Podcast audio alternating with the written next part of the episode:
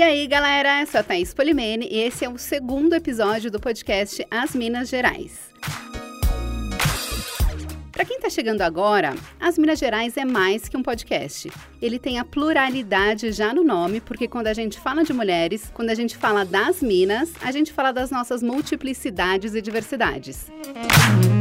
Aproveita então aquela hora do café para pegar um pãozinho de queijo e entrar nesse diálogo comigo e com as minhas convidadas. Esse segundo episódio é sobre algo que une todas as tribos e não é o Norvana: tatuagem. Nós entrevistamos a tatuadora Marie Lopes para a primeira temporada da websérie original da Culticultura sobre profissões da economia criativa. Geralmente, a versão em vídeo da conversa fica com metade do tempo da entrevista. E tinha tanta coisa legal que decidimos publicar a entrevista completa para vocês, com alguns comentários meus que inserimos na edição. Eu conheci a Marie por indicação da minha amiga Priscila Miguel. Além da entrevista, eu também fiz uma tatuagem com a Marie que ficou linda. Pena que vocês não podem ver, mas tem tudo lá no vídeo postado no canal da Culticultura no YouTube. A Marie é artista plástica formada em Curitiba, no Paraná, e ela nunca tinha pensado em ser tatuadora. Foi tudo orgânico, no flow. Eu acabei passando em turismo na Universidade Federal do Paraná. Eu cursei dois anos. Eu não gostei, eu estava insatisfeita com o curso porque não era o que eu queria, não queria trabalhar na área empresarial, corporativa. Aí eu estava procurando alguma coisa que, que mexesse com desenho, com as coisas, porque eu desenho desde criança. Eu estava querendo fazer design. Lá na Federal eles têm um, um projeto para você trocar de curso dentro da Federal mesmo, que é o Quero Provar, que eu acho que nem existe mais. Eu fiz com o meu com o meu histórico de, da, do curso de turismo, eu consegui carga horária suficiente para passar para algum outro curso. Quando eu fui escolher, eu queria design gráfico, porque era o que, né, desenho, computador, essas coisas. Só que não tinha vaga, porque já tinham pego nas outras etapas. Aí sobrou artes visuais. E o que é estudado em um curso de artes visuais? Assim como a maioria das profissões da economia criativa, muita gente não sabe, e a Marie contou que nem ela sabia. Ainda bem que hoje em dia existe esse podcast para explicar para vocês, né? Eu não sabia o que era artes visuais. Fui olhar no Google, cliquei lá artes visuais, aí apareceu ah, fotografia, escultura, desenho. Eu falei, desenho. É isso que eu quero mesmo. Me inscrevi, aí eu comecei a fazer. O curso são quatro anos, assim, o regular. Eu fiz cinco porque eu, eu, eu gostava de fazer as matérias, então um ano eu deixei para fazer só as matérias que eu estava afim de fazer, porque lá eles tinham, tinham várias matérias assim que eles ofertavam e eu queria fazer todas, desde escultura, pintura, eu queria fazer tudo. Aí no último ano eu acabei fazendo o projeto de conclusão. É tudo ligado à parte artística mesmo, desde desenho, fotografia, escultura, pintura, é, gravura. Como são muitas técnicas, lá, pelo menos no curso que eu fiz na Federal, cada ano você estuda um, uma matéria você estuda um, numa matéria você estuda um ano inteiro uma, aí você vai vendo dentro dessa, dentro de cada matéria você vai vendo todas as possibilidades dentro daquela linguagem. Dentro da gravura, por exemplo, você vai estudando, gravura em pedra, gravura em madeira, gravura linóleo, é, e as outras técnicas tem. Aí você vai vendo tipo as coisas meio meio rapidinho, assim, para você ir vendo o que, que você gosta ou não. Na pintura, vai fazendo desde pintura com guache, com óleo, com, com tudo. Mas é assim, bem rapidinho cada coisa. E o mercado de trabalho para quem faz artes visuais, como é? A Marie descobriu isso na prática e conta como ingressou na área de tatuagem. Quando eu entrei em artes visuais, a minha intenção era trabalhar em galeria de arte. Eu queria trabalhar com alguma coisa que eu ganhasse dinheiro, na verdade, essa não foi a verdade. Aí eu achei assim, não, porque a maioria das pessoas que entram em artes visuais ou vai virar professor, daí já entra diretamente na licenciatura. Eu entrei no bacharelado, mas tem a licenciatura que daí já é específico para você virar professor. Ou se não, vai trabalhar com pesquisa em museu, como eu já trabalhei em museu também. Aí você trabalha com ação educativa, trabalha com levar as pessoas dentro do museu para ver as obras, explicar sobre elas. Ou você também pode trabalhar em galeria de arte, vendendo, indo na casa das pessoas para ver a decoração, aí você vê um quadro lá para decorar, decorar, a sala da pessoa. E eu queria fazer mais isso, porque eu sempre gostei dessa área mais comercial, assim, de coisa de vender, na, do lado prático mesmo, né? Só que é muito difícil de entrar. Aí eu estava começando a ficar meio desanimada, porque eu não sabia muito bem o que fazer, porque eu não estava conseguindo entrar nessa parte de galeria. Eu acabei fazendo um workshop com alguns tatuadores, Eles estavam explicando como é que era ser tatuador, o que, que fazia, o que, que precisava, como, é que era a rotina deles, a vida deles, e um deles acabou explicando contando como é que ele começou, que foi ele comprou os materiais, ficou um ano parado os materiais lá na casa dele, aí ele começou a tatuar as pessoas que ele conhecia assim só por brincadeira, sabe? Começou fazendo os amigos, fazendo a família e tal. Quando ele percebeu, já tinha muita gente pedindo para ele tatuar. Ele acabou saindo do emprego que ele tinha, que era formal, e acabou só só tatuando. Aí eu e uma amiga a gente pensou assim: "Ah, vamos tentar também, né?" Nós compramos os materiais no começo foi bem difícil porque eu ganhava bem pouco, eu era estagiária. Fui comprando cada coisinha assim, cada mês eu comprava uma coisinha. Aí comecei a tatuar amigo, família também, tipo, mais coisa bem pequenininha assim. Foi crescendo, crescendo, crescendo. Eu, fui eu sempre desenhei, então paralelo com isso eu sempre fui estudando desenho. Quando eu vi, eu tava tipo apaixonada já por tatuagem, eu queria fazer isso pro resto da vida. E acabei comecei a investir pesado mesmo. Se você já curte tatuagem e está curiosa para saber quais os equipamentos necessários para começar a tatuar, a Marie conta o que ela comprou no começo e também qual conhecimento é importante você ter para ser uma tatuadora de respeito.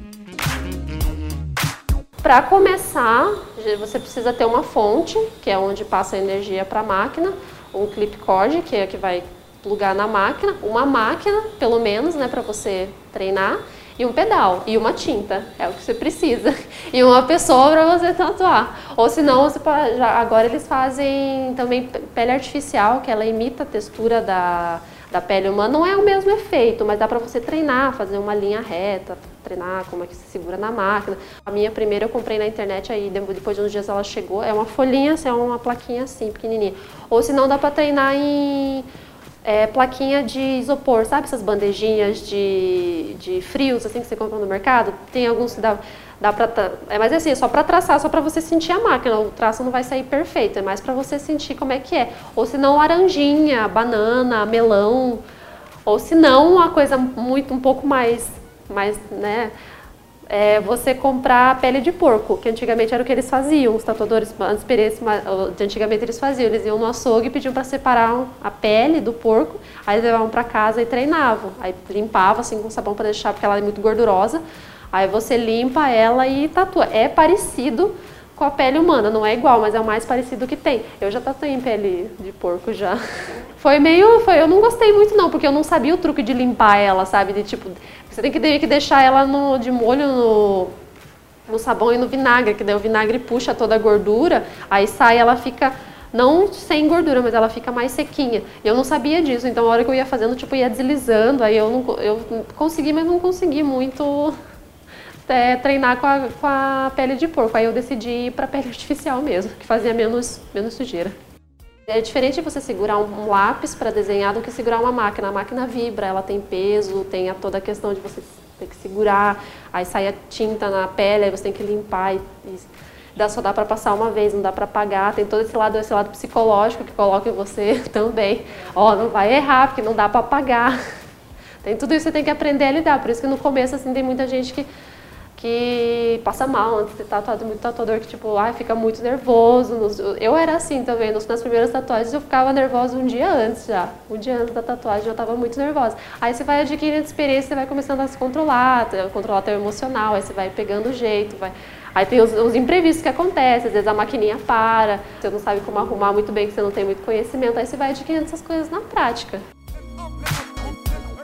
É engraçado que as pessoas quando você compra uma maquininha, se as pessoas já sabem que você desenha, tipo, já veem que você tem, tem experiência com desenho, aí todo mundo quer ser tatuado. E é até engraçado como as pessoas elas acham que tudo que você desenha no papel, você já sabe passar para a pele. Se você desenha desenhos maravilhosos no papel, elas acham que você já consegue passar aquilo para a pele. Aí você tem que dar uma segurada neles, falar assim, não, ó, eu estou começando, então são coisas pequenininhas. Senão é, ah, posso fechar meu braço, fecha meu braço aqui já Aí acontece isso, você tem que dar uma segurada, mas para mim, pelo menos, foi bem, foi bem fácil, assim, as pessoas já, já confiaram, assim, bastante. Só te, é mais, assim, a questão de você mesmo confiar no seu, se autoconfi, auto, a autoconfiança tem que treinar. A pele, na verdade, vai ser uma dificuldade para sempre, assim, porque cada, cada um tem uma pele. Diferente, cada pessoa. Então, cada um que você vai tatuar, você tem que, na hora que você passa a primeira agulhada, você tem que perceber como é que a pele da pessoa reage. Tem gente que tem a pele mais elástica, tem gente que tem. Aí você vai adquirindo com a prática mesmo, você vai vendo, aí você vê como é que você tem. Cada lugar tem um jeito. Tem alguns lugares que você não precisa nem esticar a pele, tem outros que você precisa esticar mais. Por isso que costela. É, barriga, esses lugares são mais difíceis e as pessoas, eh, geralmente os tatuadores cobram mais para tatuar, porque é uma área bem difícil porque a pessoa também está sentindo dor e, e a pele é muito elástica, então você tem que abrir bastante, passar agulha para o traço ficar bem certinho.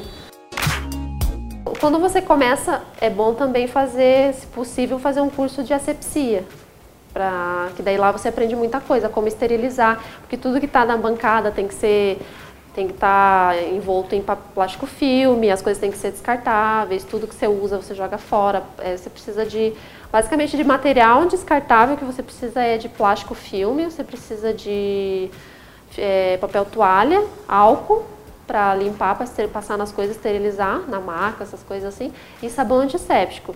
Essas coisas você tem que ter e tudo a fonte, tudo tem que ser tem que ser embalado para ficar estéreo, para ficar livre de bactérias. Por isso que a gente fala que no começo não é, não é uma coisa legal tatuar em casa, assim, por isso que quando você puder, você já pode ter que entrar num estúdio para não ter esse tipo de problema, porque em casa é um ambiente né, que às vezes às vezes tem animais e tal. Até tem gente que pergunta se eu faço tatuagem a domicílio, né? Porque no começo, é, no começo também é uma coisa, né? tipo, ah, vamos tatuar em tal lugar. Mas se você quer levar assim a sério mesmo, é bom evitar esse tipo de coisa logo no começo, não criar esse hábito, porque às vezes você não sabe, né? Na casa da pessoa tem cachorro, aí o cachorro tá lá junto mas seja limpo, né, um ambiente com que a pessoa vai se vai, né, o tatuagem é, um, é querendo ou não um machucado, então você tem que tratar como tal. Além disso, dessa parte de higiene mesmo, tem a parte de logística, às vezes, por exemplo, que nem eu vou tatuar você, eu vou tatuar você assim, deitada. Aí eu, se pessoa chego na casa da pessoa, ela não tem uma maca, aí eu preciso adaptar, e às vezes não consigo ficar numa posição uma posição boa para tatuar e posição para o tatuador é tudo, né? Porque a gente tem que se apoiar, colocar o, pe o peso bem fixo para a gente ter a estabilidade para poder fazer um traço certo. Aí isso acaba. E no começo, quando você está começando, você também não sabe muito bem como colocar o cliente, não sabe como você se posiciona, então você pensar nisso tudo, ainda pensar numa coisa para improvisar, eu acho que dificulta um pouco o trabalho. Aqui em São Paulo, que eu sei, é proibido tatuar menor de idade, até com autorização dos pais. É uma lei estadual, até tá lá embaixo no. Tem um, um aviso lá no, ali no estúdio. Tem alguns estúdios que fazem, mas aí é por conta. Mas eu não tatuo menor de idade por causa disso, porque é uma lei estadual. Tem que consultar a legislação em cada estado, porque tem estado, por exemplo, lá em Curitiba, de onde eu vim, lá pode tatuar. Assim como na arte tradicional, que tem vários estilos, a tatuagem também segue a mesma variedade, com estilos que marcam várias épocas. Eu me lembro da época que tribal era moda, agora é muito comum a gente ver tatuagem de frase. Tudo isso é estilo de tatuagem, que a Marie conta pra gente. Tem vários estilos, desde os mais conhecidos, que é o pessoal conhece, é os primeiros que a pessoa lembra, que é o old school, que são aqueles desenhos tipo de marinheiro, aquelas pinapzinhas que a gente chama. Tem esses, tem os, tem os mais comerciais, que são aquelas escritinhas, que estão bem na moda agora, são as, é, são, são as escritinhas, os passarinhos, as santinhas triangular, é, triangulares que a gente fala, são, são, são os comerciais, que é mais o que o pessoal tipo, faz agora, que esse pessoal vem, ah, quero fazer uma escritinha para minha mãe, para meu pai, para minha avó. Aí, ah, já faz aqui assim, sabe? Que é mais rápido de você bolar esse tipo de desenho e acaba que sai mais rápido. E o pessoal também gosta porque dá para fazer como primeira tatuagem, né? Ah, eu não sei como é que é a dor, eu tô com medo. Ah, então faz uma pequenininha, aí faz uma escritinha, um coraçãozinho, uma estrelinha, alguma coisa.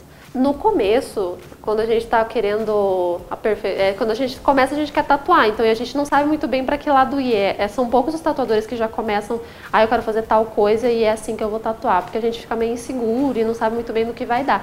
Então no começo a gente faz meio que de tudo. Eu já fiz tribal, já fiz cobertura, já fiz reforma, já fiz de tudo. Hoje eu, eu recuso o trabalho porque não faz parte da minha estética. Por exemplo, cobertura, eu tatuagem eu acho que é uma coisa um pouco que foge do que eu, do que eu trabalho, então eu prefiro não pegar é, coisas tribal, maô, essas coisas assim que são outras técnicas de tatuagem. Eu também, eu mas eu só recuso trabalho por esse motivo, por porque não não tem a ver com a minha estética de trabalho.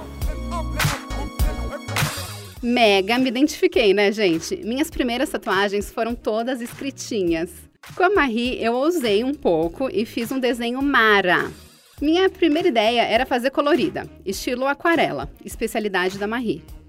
Eu queria fazer só tatuagem em preto. Quando eu comecei, eu só queria fazer preto, eu queria fazer preto porque tá, o black work tava estava em alta naquela época, já estava começando, mas o aquarela também estava tava vindo naquela época, já estava começando uma onda de tatuagem mais moderna, sabe, umas coisas diferentes, assim, e o black work, que a gente chama que essa, essa, esse estilo que usa só preto e variações, mas só com a, com a cor preta. E eu queria só fazer isso, mas na faculdade, na aula de pintura, eu me identifiquei bastante com a aquarela, no papel. Então eu desenhava e fazia os desenhos em aquarela, e o pessoal, né, os meus amigos e tal, e o pessoal da internet também, porque eu publicava esses desenhos, na época eu publicava no Facebook. Então eles viam esses desenhos e eles falavam para mim assim, ah, será que você não consegue fazer na, na minha pele esse, esse, essa, uma parecida com essa, que era um desenho de aquarela. Aí eu fazia, ah, tudo bem, vou tentar. Aí eu comecei a ir fazendo, só que no começo eu não tinha tantas tintas, porque a gente precisa comprar, é, quando você faz, trabalha com cor, você precisa ter um, uma gama muito grande de cores, assim, para ter um efeito bonito, para não ficar uma coisa muito amadora. Aí eu não gostava muito de trabalhar com cor por causa disso, porque no começo eu não tinha tantas cores. Aí eu fui aprendendo a lidar, aí agora acabou que eu só faço isso só. Eu faço em preto também, só que o, como o meu portfólio, você olha lá, é 90%, 99% colorido, então é o que chama mais, acaba, o pessoal vem por causa da cor mesmo. Acabei não fazendo em aquarela e optei por fazer em preto, com um sobreado. É muito linda, gente, vocês têm que ver. Nenhuma tatuagem que eu fiz doeu. É tipo um raspadinho, sabe? Mas tem muita gente que tem medo de fazer por causa da dor e das agulhas. A Marie explica as diferenças de agulhas no desenho das tatuagens. As agulhas elas são assim, todas elas têm várias agulhas, varia de 3 até quantas precisar. Quando você vai traçar, as agulhas elas estão agrupadas de uma forma que elas parecem uma agulha mesmo, uma agulha só. Mas lá dentro tem a partir de 3, então elas ficam assim, aí vai aumentando a, partir do, do, da grossura que você quer fazer o traço. E a agulha de pintura, ela vem parecendo um pincelzinho, então elas são agrupadas juntinhas, assim.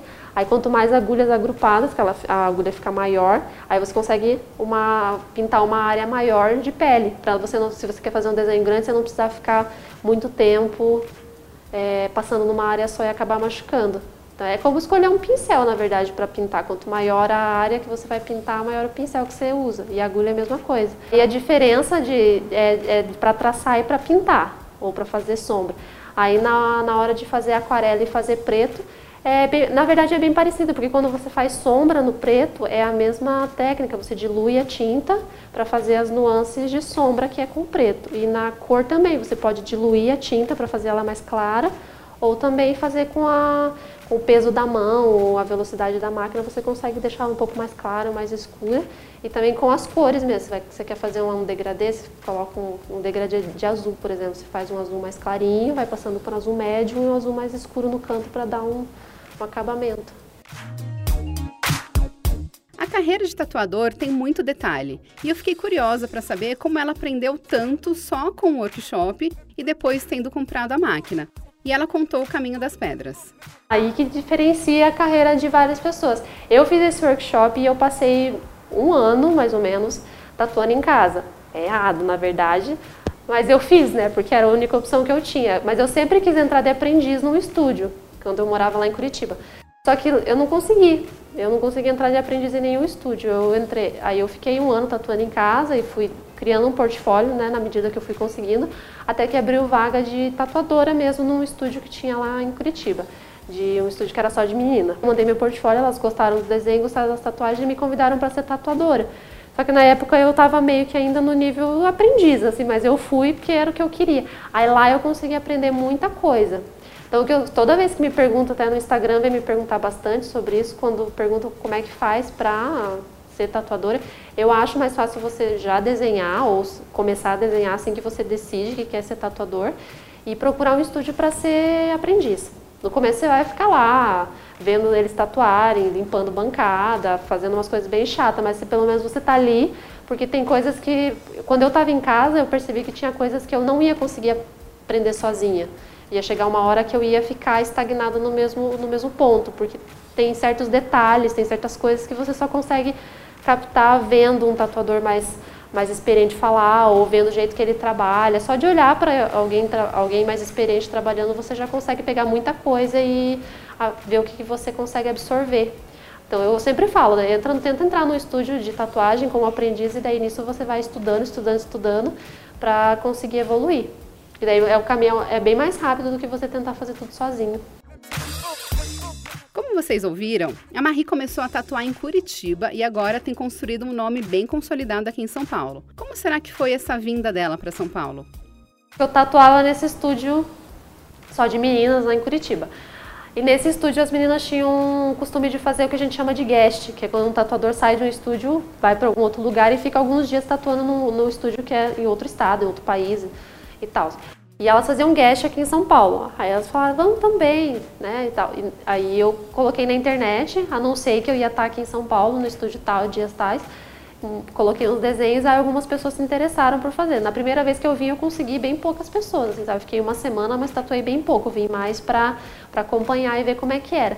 E elas iam todo mês, passavam uma semana, ou quatro, cinco dias, três dias. Depois voltava para Curitiba e passava o resto da, do tempo lá. Comecei a vir todo, todo mês para cá e começou que teve uma época que eu tinha mais cliente aqui do que lá em Curitiba. Vinha pra cá, tatuava, tatuava, tatuava o dia inteiro, aí chegava em Curitiba e ficava meio que no marasmo. Assim. E nessa época eu dava aula de desenho. Eu dava aula de manhã de desenho para criança e de tarde eu tatuava. Eu ia pro estúdio e tatuava meus clientes. Eu tava com a intenção de sair de lá. Eu saí, fiz o meu acerto tudo certinho, aí peguei o dinheiro que, que saiu e, e resolvi vir pra cá. Eu comecei a tatuando no estúdio de um amigo, nesse mesmo amigo que eu, que eu vinha pra cá com as meninas, aí depois eu mudei, mudei acabei mudando pro estúdio maior.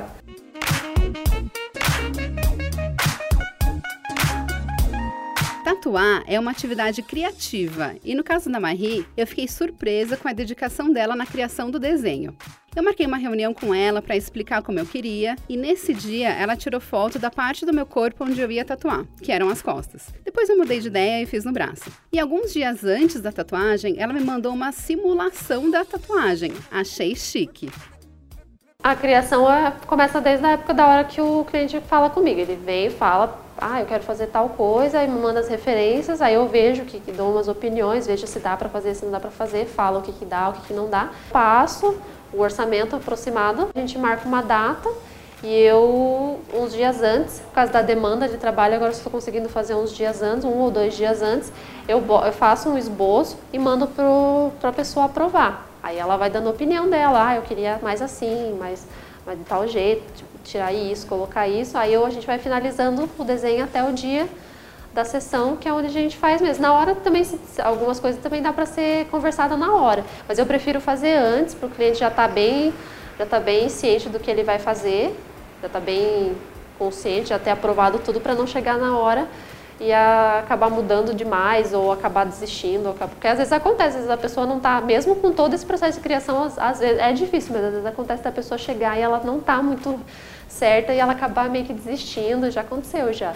Agora que eu tenho, que eu, que eu consigo investir no, no iPad, que é à medida que você vai conseguindo ter cliente, conseguindo, é bom investir, tem que investir em material, tudo, tem que estar de olho em tudo que, que as pessoas estão, os outros tatuadores estão usando, porque isso tudo é, facilita o trabalho. É, e aí eu pego uma foto, a pessoa me manda uma foto do lugar, eu consigo colocar e fazer uma simulação de como que vai ficar. Aí isso ajuda porque a pessoa já vê, aí ela fala, não, vai ficar assim, porque é muito difícil. Para mim, que sou tatuadora, eu consigo imaginar como é que vai ficar na pele, mas para a pessoa que é leiga, se ela tipo, não tiver contato nenhum com desenhos, é difícil ela imaginar como é que vai ficar. Ou às vezes a pessoa chega achando que o desenho vai ser enorme, aí quando você vai ver só cabe um desenho menor na, na parte que ela quer. Então com, com essa simulação dá para dá para fazer, dá, a pessoa consegue ter mais certeza do que ela quer. E chegamos ao fim do segundo episódio das Minas Gerais com a tatuadora Marie Lopes. Se você quiser acompanhar o trabalho dela, siga o perfil no Instagram, que está aqui embaixo na descrição, e também assista a entrevista em vídeo no canal da Cult Cultura, youtube.com/barra Cultura. Se inscreve lá, gente, comenta, dá joinha. E olha só, a partir desse segundo episódio das Minas Gerais, eu vou começar a dar dicas de projetos, produtos, locais, eventos e tudo mais realizados por Minas. Eu fui ao show de uma MC maravilhosa, a Dani Nega, e fiquei pensando que todo mundo devia ir conhecer. Então surgiu essa ideia, que já tô colocando em prática aqui nesse episódio. Conheçam o trabalho da Dani Nega. Ela é atriz, MC e tem um projeto com o DJ Kraka. Kraka e Dani Nega é uma dupla que já tem dois álbuns lançados e faz turnês pelo Brasil e pelo mundo. Em outubro e novembro de 2019, eles fizeram uma turnê pela Europa, visitando França, Bélgica, Alemanha, Noruega e Irlanda. Eu vou finalizar esse episódio com parte de uma música dela que representa demais o conceito das Minas Gerais. Papo Reto. Depois de ouvir, acesse o perfil da Dani Nega nas plataformas digitais e ouça todas as músicas incríveis que você vai amar. Com vocês, Papo Reto, de Craca e Dani Nega.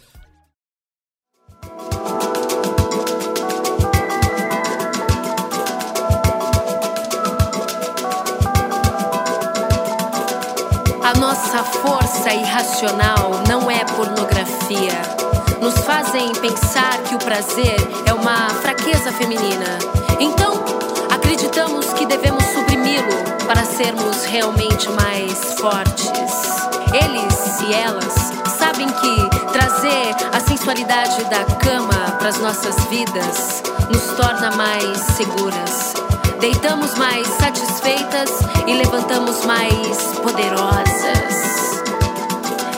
Imaginem só que pode acontecer quando uma mulher fortalecida resolve reagir contra toda opressão. Imaginem só. Gozar na vida me torna uma preta muito perigosa. Gozar na vida me torna uma preta muito perigosa. Eu sou a irmã Dulce, Madre Teresa, Joana Dark, sou Leila de Bismeri, Moro, Ed Piaf, sou Raquel de Queiroz, Maria Betânia, sou Frida Kahlo, Gal Costa, Elis Regina, eu sou. Anitta Garibaldi, sou. Cora Coralina, eu sou. Luísa Marini, Benedita da Silva e mãe menininha do Cantuai, Maria Filipa, sou a Lauren Hill, sou Nina Simone, sou Cecília Meirelles, sou a Sharon Stone, eu sou, eu sou Madonna, sou a Tina Turner, eu sou Aretha Franklin e a Nora Jones, eu sou funk, sou Deni Nega, aos meus ancestrais peço licença, o papo é reto pra pisar no meu